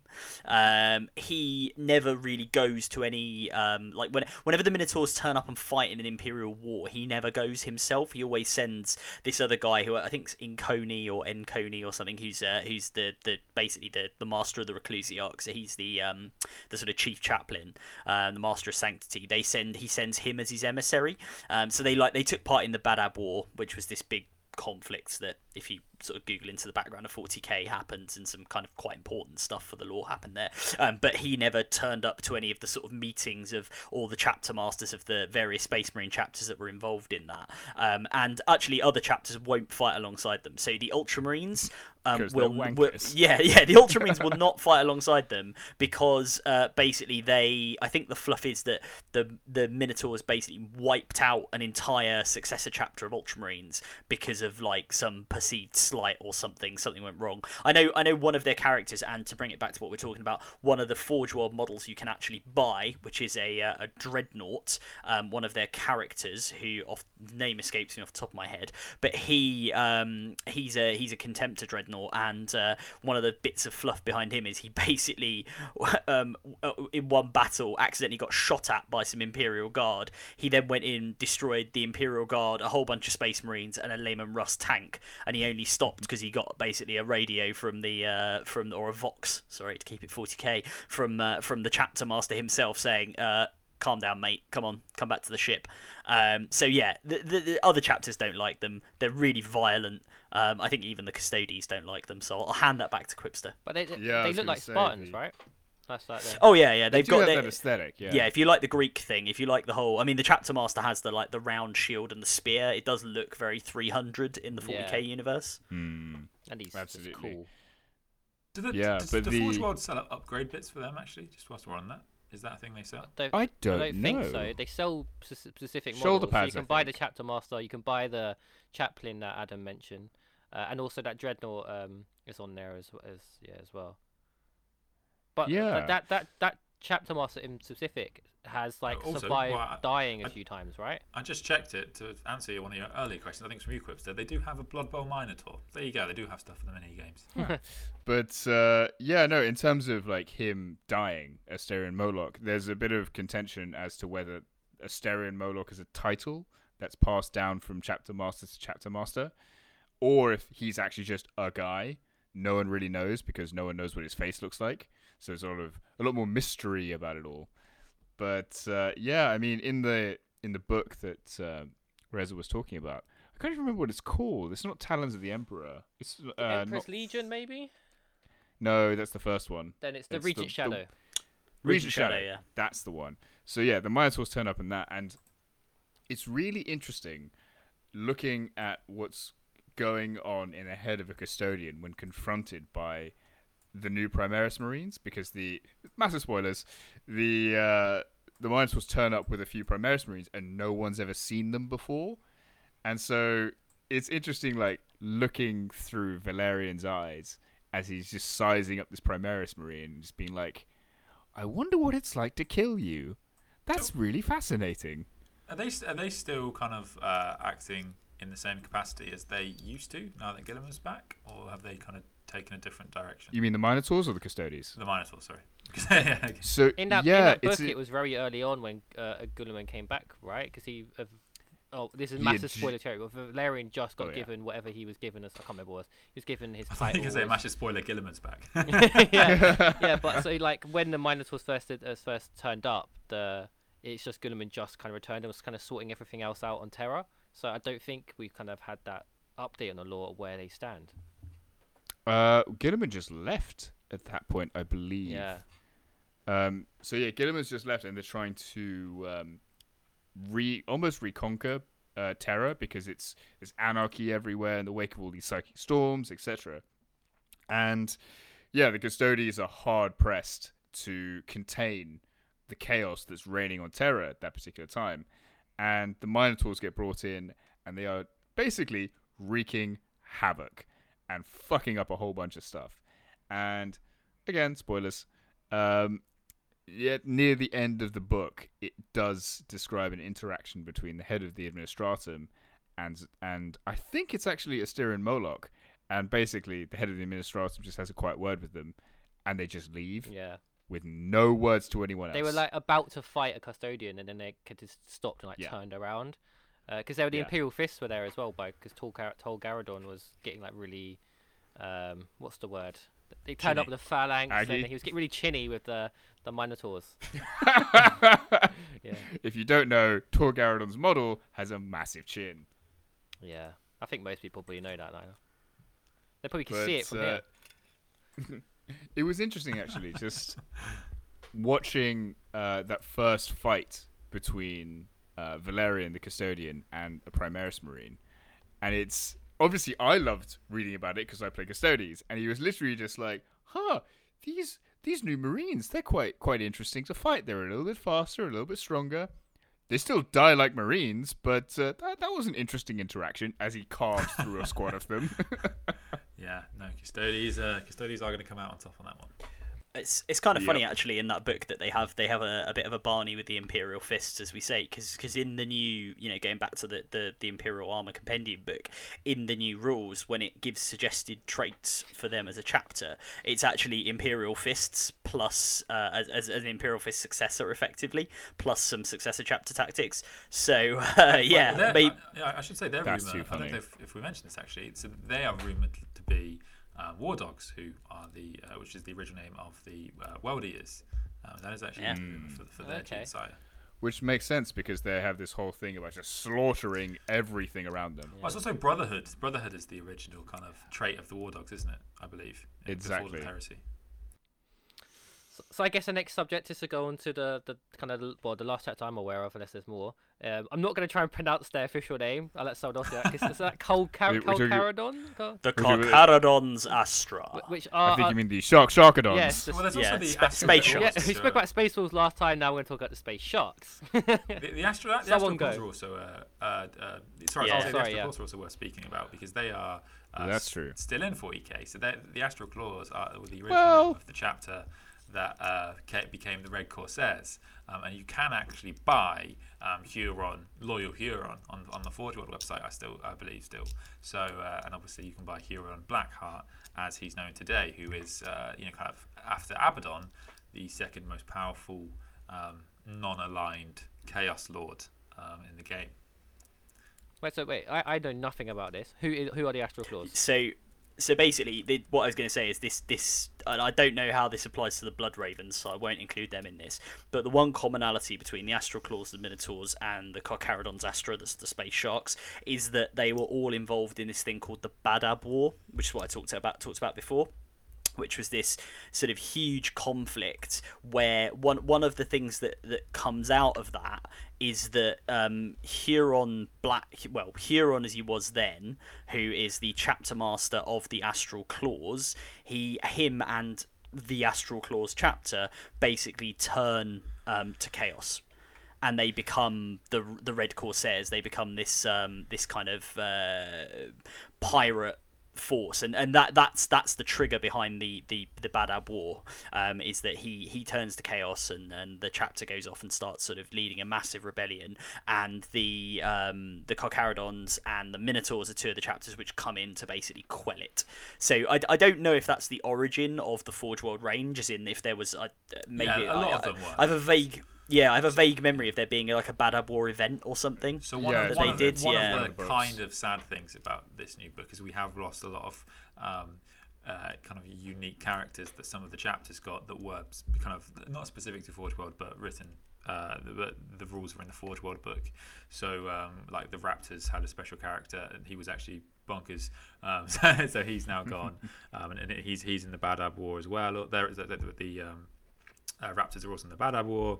Um, Red Scorpions as Yeah. well, who are another Red Yeah, I Forge just, I just. I just said there was Yeah. three chapters, but then I'm sitting here thinking, no, there's way more. Yeah, Boris is going to kill us if we don't mention the uh, the Red Scorpions. See, this is the thing. I know nothing about the Red yeah, I Scorpions. just know they got everybody So- loves them, and uh, everybody who seems to play really competitive 40k just paints their army as that. well, they're not. you mean they- one guy? No, they're no, not there's more than also. just- It's the- There's more than Yeah, more. they're grey and black. I've seen more than people. More, uh, just Boris have red scorpions. Anyway, but what are they? Someone to explain. What? Go on. I, I, I, I, don't- I, I I've don't- talked a Okay, lot. I don't so. know. Does anyone Um, know? well, I mean- So, well, should I do the Carcharodons? Because I know I know them first, or we, or do you want to do? I, what I was going to say the one thing I know about the the Red Scorpions, or, or the two things I know about them is they um, are super super hot on the Codex Astartes. So they are like ideal Guilliman fans, love it. You know, organize themselves as a Codex chapter, and they have a very cool character called Carab Culln the Risen, who is a Forge World model that you can buy. Who I think is a Leviathan Dreadnought, who is like uh, one of their very senior people in the chapter. I don't think he's the chapter master, um, but he basically is a is a a, a Dreadnought um, and has all sorts of cool cool abilities as well. So that's the sort of they're the two things I know about the Red Scorpions. That that's about it. That's there's one thing I do know about the Red Scorpions, and it's about that character specifically. And I think this is one of the only times I've seen this, except for maybe Ghazghkull, um, a character that started off as I believe he started off as like a captain, and then he became uh, like higher up in the order. Uh, I think first he had like he was a captain, he had normal armor. Then I think he became a Terminator, and then I think there was some some narrative where he was almost slain, and they interred him into a dreadnought, and then he just had a dreadnought model. Isn't there an Ultramarines guy who who's now dead as well? Uh, sorry, but he like went up a rank. No, I forgot. Who was that? I don't. I don't know, but I just have a feeling Because like yeah. the Ultramarines have so many Yeah, yeah, characters that's- that could be anyone at this point. It's probably a safe bet. Don't hate. uh, and they, uh, I guess Yeah, uh, the next super one's the, cool. I- spa- I the space that. sharks, Hmm. which are Yeah, the next space So, animals. so I mean, they're they're quite similar to the, the Minotaurs in some ways, in that they're known for being sort of quite violent and quite quite sort of ruthless. Um, but they, I don't I don't know, and uh, Sandman, correct me if I'm wrong. I, I think are they not rumored to be somehow related to the Raven Guard? yeah. I think they're rumored. To, So- the, the rumor is that they're from the Night Lords. Right. No, no, I thought it was the Raven Guard. And like the the narrative behind that, as far as I'm aware, was people f- people forget this about Corvus Corax, but he was actually fairly ruthless. Um, and one of the things he did to purge the Terran recruits from the Raven Guard was a send them on. Uh, there was this campaign where just loads and loads of Raven Guard died, and he made sure that they were, most of them were Terran recruits, and anyone that was left essentially got not expelled, but like almost banished from the chapter. Essentially, he took all the Terran recruits and was like, right, that corner of the galaxy, go take it over, and just left them, and they just buggered off. And eventually, those Marines became um, the Carcharodons. And the reason specifically why he sent the Terran Marines away was because, um, if you don't know this uh, already, Corvus Corax was brought up in, in a prison on a prison planet. Um, Spain's why he's and an emo. the- Not not the not the bit. Alex Jones uh, online conspiracy theory website. To be clear. no, not at all. Um, and so when he was reunited with the Raven Guard, the Raven Guard, pre being united with him, had been used mainly as a garrison force. And essentially, he looked at them with disgust because he was like, essentially, you've been jailers. You've been the Marines who have been sent to worlds that have already been conquered to just make sure the populace are still in line. You are absolutely not what I'm about as a Primarch. So he made special pains to send those Marines away or get them killed and replace them with uh, native recruits from his homeworld. Uh, so, yeah, as far as I'm aware, the Carcharodons are the descendants of banished Raven Guard. But where was the, the Night Lords connection? I wasn't I wasn't aware that that was yeah, a thing. so they, they yeah they are basically just very similar to the Night Lords. So they have like the Yeah. uh, black eyes, white skin. Um, th- th- so it's the, the if if there are a um, uh, if they are a Raven Guard successor, I think they're more likely to be some sort of like mutant Raven Guard, something like that.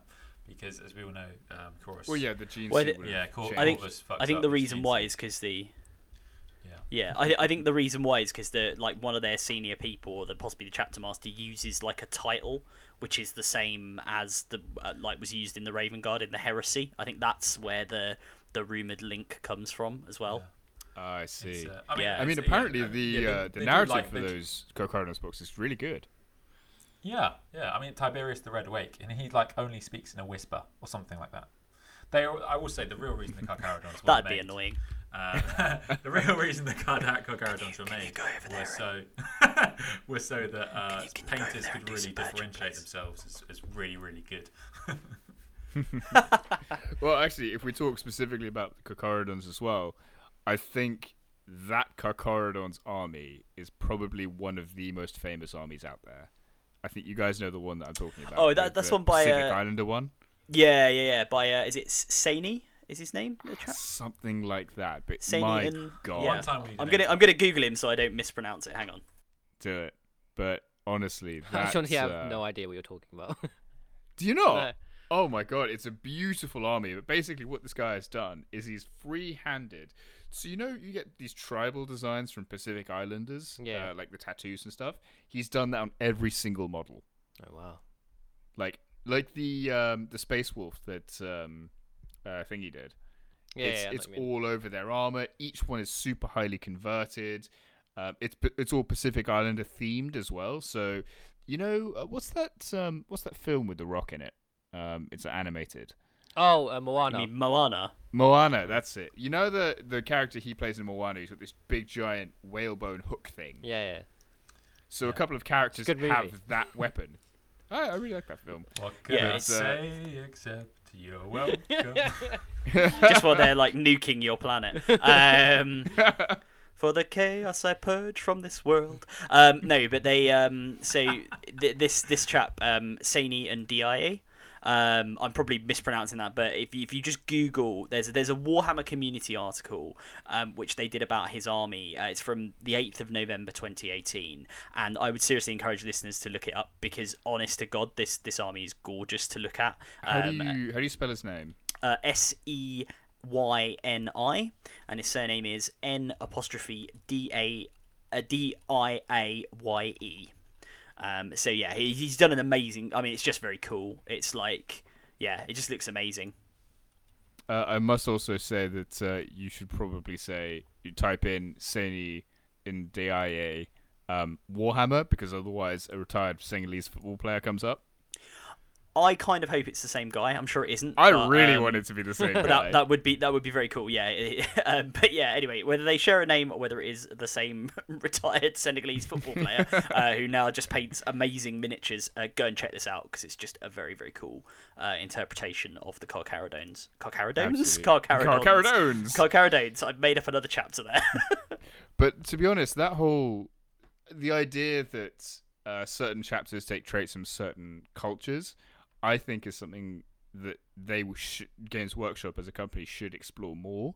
Like the fact that he's taken a Pacific Islander theme and made it um, like a whole thing for for his chapter uh, is phenomenal, and like the creativity that he's put into that is amazing. I'd love to see way more of that.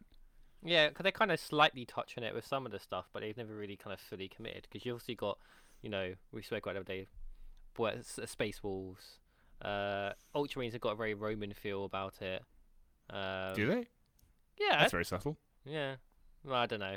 Some of their some of their names make me go, "May- oh, maybe that's Did just you, a. did you just describe the Ultramarines Roman feel as subtle? I mean, they're about as Roman as you can get. Come on, mate. Yes, that was the joke. Oh, I'm sorry. Top Oh, more. It's top to be fair. It's Banter. funnier when you have to explain it. Winter's laugh I, more. d- I don't know. I, I can I just take you too seriously, Quipster. That's the problem. it's my overly serious face. But yeah. So what, what was the next thing we were going to talk about with Forge World stuff? I've uh, entirely sorry. lost track. I was just going to say, I, I just double checked as well. If you do want to have a look at um, Seyni's uh, army, um, it's also on his Instagram, which is at Neb- Nebriuson. So that's at N E B R I U S O N, and that has all of his painting on there, including including the uh, the um, the Carcharodon's army. So uh, just a shout out to him if he's listening. I doubt it, but uh, yeah, check out check out uh, Oh, his. I'm going to send very this to him afterwards. Oh, good. Yeah, yeah. Let's Oh, let's do that. Name drop. We've not dropped his name so much now. Um, I think I think that the next subject you probably wanted to delve in because we're kind of jumping all over the place a little bit is um, kind of uh, the big winners from the, the the new book that came out. Um, so uh, I'm going to start with Ed because you're up to date with books. Oh, okay. um, oh, uh, yeah, I, I haven't had as big a delve as I think. So there's yeah, there's a, there's some interesting things. Um, so I think that a lot of the massive units got much much cheaper. So one of the, the ways you could tell that a lot of the units weren't properly balanced previously was that they had very round points values and they were pointed things like 666 800 they were they were massively round points value. So like and uh, a lot of them were just like a lot of them they couldn't be bothered to balance. They would just point to oblivion with the idea and this was the uh, originally was not sorry not originally it was terrain but with uh, some of the old stuff, the idea was just like, you know, this these are models for people that love to paint and just want to create cool looking armies. So, well, not just that. I was going to say, talking about like the funny points values, the the number of Khorne is eight, right? Yeah. Well done. So wasn't there that Khorne? Wasn't there that Khorne demon? They were just like, "Lol, this will be funny," and they made it 888 points. yeah, yeah. it was just like, "What the fuck, guys?" yeah. So a, lot of things got massive. So some things I literally dropped by like over a thousand points. Um, then there was a Oh, few. wow. There was a few things that did that, and they they are now playable. So um, some of the just out of Fire the Titans that Adam mentioned off- earlier. Yeah, the giant squig off. yeah. That, Said I think. that, I think that did go down quite a bit. yeah, because um, I, I don't think it's Tabletop yeah. Titans was quite excited about it. Yeah, I mean, I, the really, really. The, I mean, this is the big thing about Forge World stuff, right? It's like people just want to be able to play it. So, like as Quipster alluded to earlier, um, I think he's, you know, he's people, people joke about it, but it's, you know, it's a bit shitty if you just love Forge World stuff, but you don't, you can't take it because everyone's like, oh, you got Forge World stuff, man, and you're like, yeah, but I've got, I've got a dreadnought with a with a spear, like. Just, just try it. Yeah. Just try it. So now we Let me do this. yeah, like you know, same with like a biotitan or something, right? It's like you know, you just you know, it's, Hmm. don't get me wrong. If you can transport that thing to Games Workshop or your local gaming store, like fair play to you. But but like you know, you just want to play these things, and now they're playable, and that's really the big thing.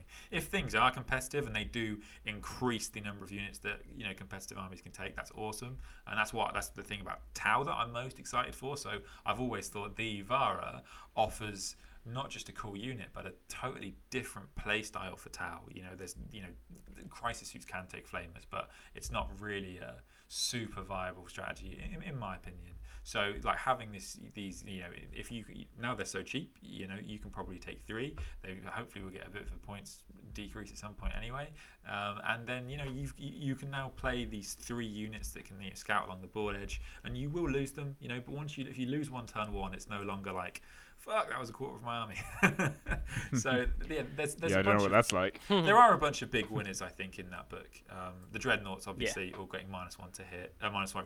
The dreadnoughts all got minus one to wound, um, which is massive, Abs- absolutely massive. Um, so To damage. Minus one Yeah. damage, yeah. I mean, talking Sorry, yeah, about that, sorry, and the, bad. the other thing I was going to mention as well, and this is actually something that surprised me. I think Custodes really flew under the radar here in this book. Like, we got basically no changes, uh, especially to points. There was barely anything that they changed. Uh, I mean, we got lost. a big change, actually. Uh, yeah, they went to damage two, was it? They've got a heavy Oh, bolters so they, now, they, right? they have got flat t- damage too, which is again actually that's a great, pre- hopefully a, a fantastic precedent as UW are going to set because it's a huge weakness of Custodes being D3 damage generally speaking. Fucking Trajan. Yeah. But they also got, they also get a two up save now. So the Venatari um, are the Custodes with jetpacks if you're not familiar Oh, with them, okay, that's and they can take else. a buckler, I think it is, and that gives you a two up save now, which is awesome. Really really cool. I did not actually know this, Ah. so thank you Ed for telling me. And I have three Venatari, and I'm going to put them together as soon as possible Oh, because and another- that's I'm amazing. gonna Another credit- squad I'm announcing gonna- in your cart. I will credit Tabletop Titans with this because I, I don't know what I'm talking about. But the uh, dudes with, the dudes with the Sagittarians, yeah, the dudes with the heavy Mm, bolters, yeah. they are now apparently really, really good. Um, so they, Yes. so as a, as a unit, as an army that suffers with kind of backfield objective holders, or, or you know, however Mm. you want, or you know, scouting objective holders, they're pretty, pretty solid. So Absolutely. They are the only ranged firepower you can get on the infantry models. So to have that and to have them as being good is I an still think it's- amazing bonus. They it's also look very cool. I still think it's such a shame that they didn't um, make. I would do so. I, even if he had to take a lot, of the, you know, the gun's not even that good. But like, even if he had to take the guns away, I would just want Custodes to get some sort of transport option. Just some. Yeah, just that is the something. next It- big it was a thing, real- and it was, yeah, I, Uh, there's and look, you know, maybe that's maybe there's a reason for that. And maybe GW looked at those rules and went, you know what, Custodes, we don't want Custodes to have transport. Fair, you know, or I mean- cheap transport, which you know maybe maybe it's fair enough. But I, I I personally would vote for that. I think it would be really good for the army. Yeah, I mean, technically speaking, we do have transport options because we have the Land Raider, the Orion gunship, and the, the, Orion went um, up. Yeah, I Like know 40 it's ridiculous. but uh, and we've got the uh, the carrier, who's the Coronus Grav carrier as well. Um, but those are all so horribly overcosted. There's just no point in taking any of them. I've seen some people ta- have some utility from the Land Raiders as like firing platforms, but as a transport, it, I, it, there's just no point. I would say. But in terms of like Forge Worlds uh, stuff that Custodes got, the big one I think was the minus one damage on the dreadnoughts because like Custodes at the moment i think in general in the game are flying a little bit under the radar. There are some super hard counters for Custodes. Like if you take any psychic you'll win. Like that's just it. If you if you're not a crap player you take some psychic you'll just smash Custodes because we just don't have any way of saving against those mortal wounds. Um, but against basically every other army you can do very well. And to get bonuses on top of what we had already with the strats coming out of the War of the Spider, it makes Custodes just this this force to be reckoned with. And I think, like Ed, uh, like Sandman was saying uh, in previous podcasts, they are due a bit of a rebalance. But it's nice at the moment that that hasn't happened. It's just a shame Yeah. you can't play at the moment. Yeah, well, shut up. Legal, did you want to add I mean, anything? Yeah, I was just going to say, uh, and I assume that Custodes can't get in this because the unit I'm about to pick out as being super, super, you know, big winner. I think from this is an Imperium transport, which works across a range of armies and chaos as well, which is the Terrax pattern uh, assault, uh, Terrax pattern termite drill or assault What drill or the whatever it's hell called. is that? It right, it is a it's basically a gigantic drill with a and transport of capacity. of- resin for you there, yeah, I mean it's it's it's huge. Uh, This is this is akin to when we were talking earlier at the very start of this about the Thunderhawk metal gunship. This thing is like as close as probably you can get to it in just a single piece of resin at a reasonable price that you can then chuck at someone and potentially do damage to them uh, if you so wish. Um, but yeah, this this is a this is a uh, a, a, a transport uh, as the name suggests, it the idea is it kind of drills underground and then pops up and you know disgorges a load of troops. Um, the reason it's is really well, the reasons it's really good uh, is is are, are multiple. Um, so you can um, it it it's got a melta cutter on the front, which is sort of how it drills through the ground, as well as actually having like a, a drill. Um, and that's gone from D three shots to five shots, and got the new melta rules. So that's quite good. Um, it it um, has a straight damage increase from its actual drill if it gets into melee. Because if you get into melee with it, it quite literally just you know drills you in the head um, and does D3 plus three against pretty much everything and D3 plus six against vehicles. Um, it's toughness eight. It's got 14 wounds now. It was 10 um, and a three up save, and it's got 12. Mo- it can transport 12 models, so you can bring a 10 man squad plus your um, And it's you know, out a of couple stock. a couple of characters. yeah, un- unsurprisingly, No, it's it's out of not. I think it can I'm- only. I'm- I think. No, Oh, you're I'm on the looking at it now. website right now. Yeah, Yeah, I, I'm I'd just say. looking now. I think it Well, can that's, only one, actually, that's something that um, they do. I don't know what happens with the website, but sometimes that can happen where if you go to the Terrax from like Chaos Space Marines, it might be out of stock. But then if you go through to something else, it might be in stock. So you've had I've had that with Oh, like okay. uh, you know Terminators and stuff. You know, you know you get like kits that can be built both ways. Sometimes one kit will be out of stock. Oh yeah. And then the the same kit it's that you can build a different way is, it isn't. Um, it's. So this this That's this hilarious. this thing is just really good. I think it I think it can only carry maybe firstborn marines and um, like like uh, I've seen people use it with electro priests in um, in Hmm. in admech armies, but obviously chaos marines can get in it. But as I say, you bring a ten man squad, and obviously because it's a drill, it just deep strikes is the way it works. So it's not on the table; it's not going to get shot at. So, So you know what it it's really- really good. You know what it really reminds me of? Do you guys ever watch, or did you guys ever watch, uh, Teenage Mutant Ninja Turtles? Yeah, I know. Yeah. You know the dr- the drill thing that comes out Only of the ground from like the bad guys. it reminds me of either that or the drill thing from Thunderbirds. Yeah. I can Do you mean Yes, it just yeah, reminds yeah. you of any drill? It reminds me of drill vehicles. It's, it's like a generically. gi- it's like it's like a big version of my Dremel, but with uh, you know traveling underground. Yeah. Yeah. The forearms to, to power that thing must be fucking horrific. I, th- I think. Uh, yeah. I think the last thing probably would be remiss for us not to talk about, considering the the subject um, of the last few podcasts, is probably the the Primarch models you can get on Forge World.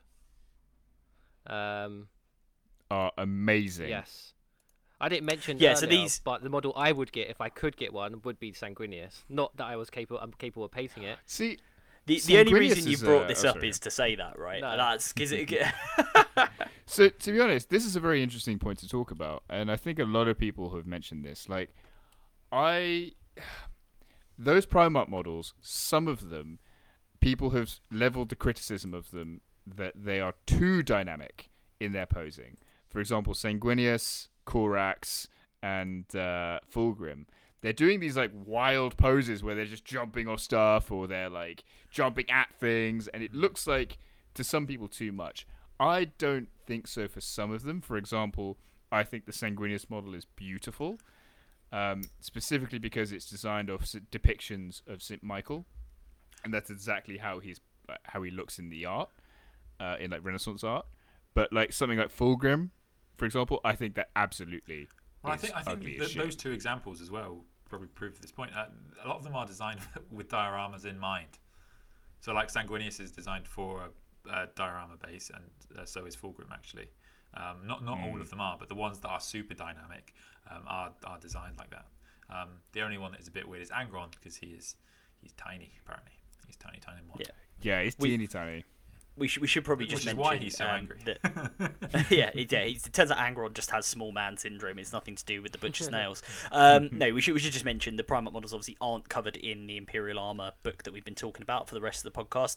They are part of a separate range, which are to do with Uh, Horus just- Heresy. If I buy the lion, I can play it, right? No one He'll just be a Um, Dark Angels captain. fucking stop me. Adam.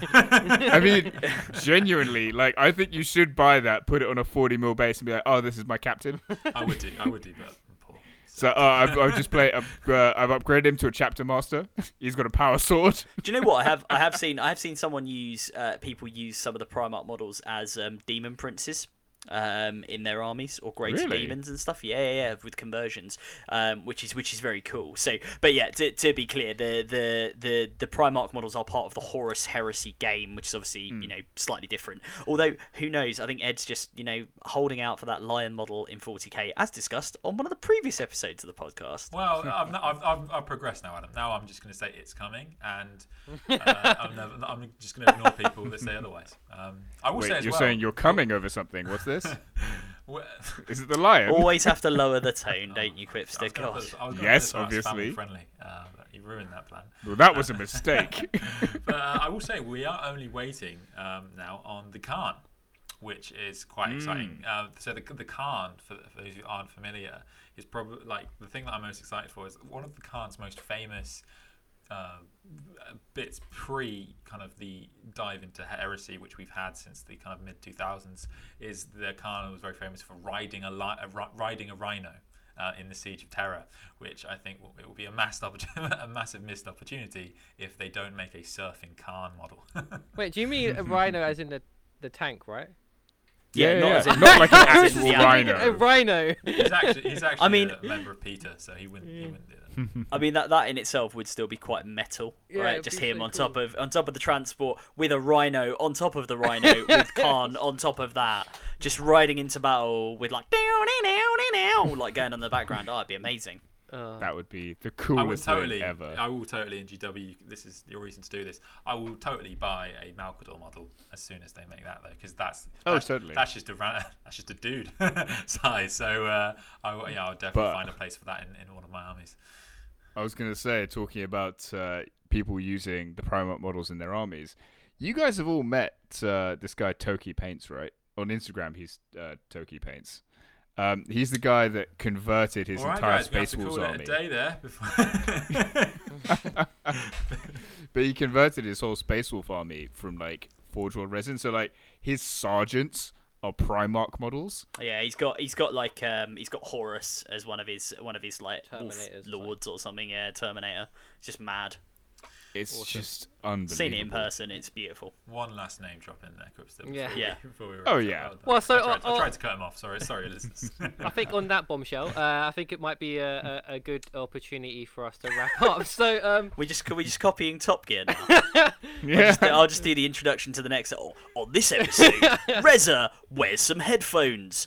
Quipster goes to Siege, and Ed talks about the lion. uh, completely Oh, just thrown me what I was going to do. So, um, legal, why don't you sign us out with uh, where we can find you?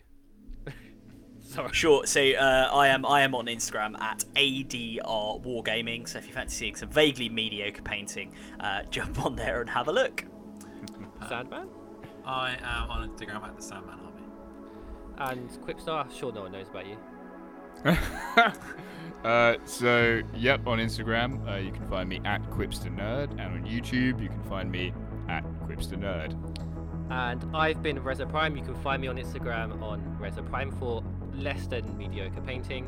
Uh, and don't forget to follow us on the Conclave po- uh, podcast on Instagram, Facebook, and YouTube, and all the other podcast things that are out there. Thank you for listening. Much love. Bye bye. Bye.